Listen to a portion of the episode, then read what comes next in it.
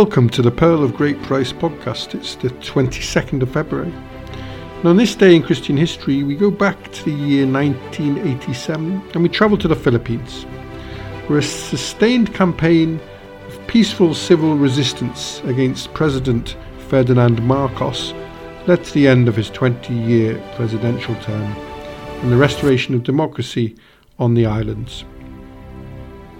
The majority of the demonstrations took place on a long stretch of one of the main roads in Manila, the Epifanio de los Santos Avenue, more commonly known by its acronym EDSA, and involved over 2 million Filipino civilians, religious groups led by Cardinal Jaime Sin, the Archbishop of Manila, along with Cardinal Ricardo Vidal, the Archbishop of Cebu and the President of the Catholic Bishops' Conference, their support and that assistance of Ronald Reagan's administration in America ensured a peaceful transition of power. Marcos had declared martial law in the Philippines 14 years earlier, on September the 23rd in 1972, declaring the rising civil disobedience on the islands as a justification. Seizing emergency powers, he was given full control of the Philippines military and the authority to suppress and abolish the freedom of speech, the freedom of the press, and to dissolve the Philippine Congress. He shut down media establishments that were critical of him and arrested and exiled his political opponents. Meanwhile, he retained the support of the United States by promising to stamp, stamp out communism and by assuring America of its continued use of the military and naval bases in the Philippines. It is true that there were internal problems with an armed communist uprising and an also growing Muslim independence movement in Mindanao, but it was convenient timing for Marcos to introduce martial law as he was barred by the constitution from contesting the next election in the coming year.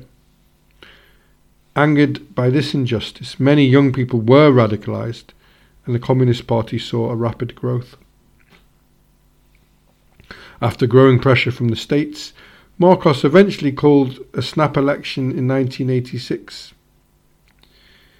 Because of reports of alleged fraud, the Catholic Bishops' Conference, through Cardinal Ricardo Vidal, issued a statement condemning these elections, stating that when a government does not of itself freely correct the evil it has inflicted on the people, then it is our serious moral obligation as a people to make it do so. The declaration also asked that every loyal member of the Church, every community of the faithful, to form their judgment about the February the 7th polls, and told all the Filipinos that now is the time to speak up, now is the time to repair the wrong.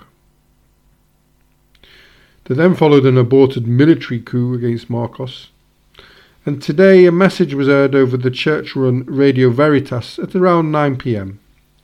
Cardinal Sin exhorted Filipinos in the capital to aid rebel leaders by going to the section of EDSA between Camp Crame and Aguinaldo and giving emotional support, food and other supplies. supplies.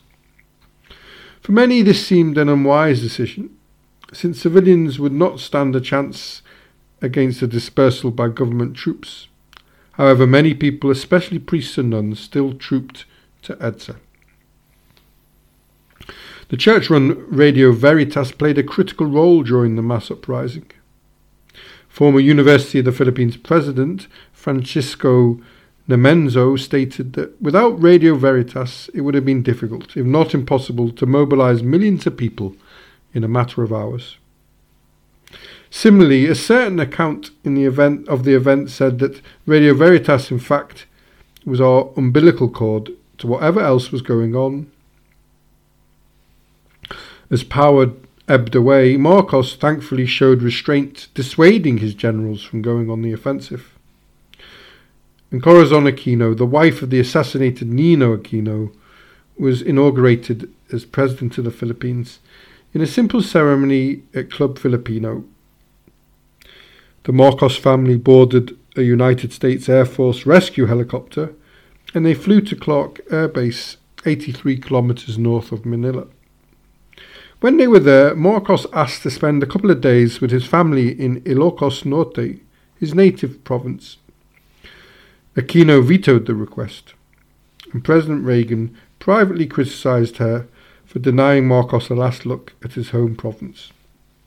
The People Power Revolution inspired a call for a change of government through peaceful protest, and many similar rev- revolutions then followed, such as that in East Germany and many other former Soviet bloc countries. That's all from the Pearl of Great Price today. If you'd like to know more about anything in today's podcast, email the show on pogppod at gmail.com or visit our website at www.pogp.net. Join us tomorrow as we look at the birth of Handel and explore his composition of the Messiah Oratorio, one of the best known and most frequently performed choral works in Western music. Have a lovely day wherever you are, and thanks for listening.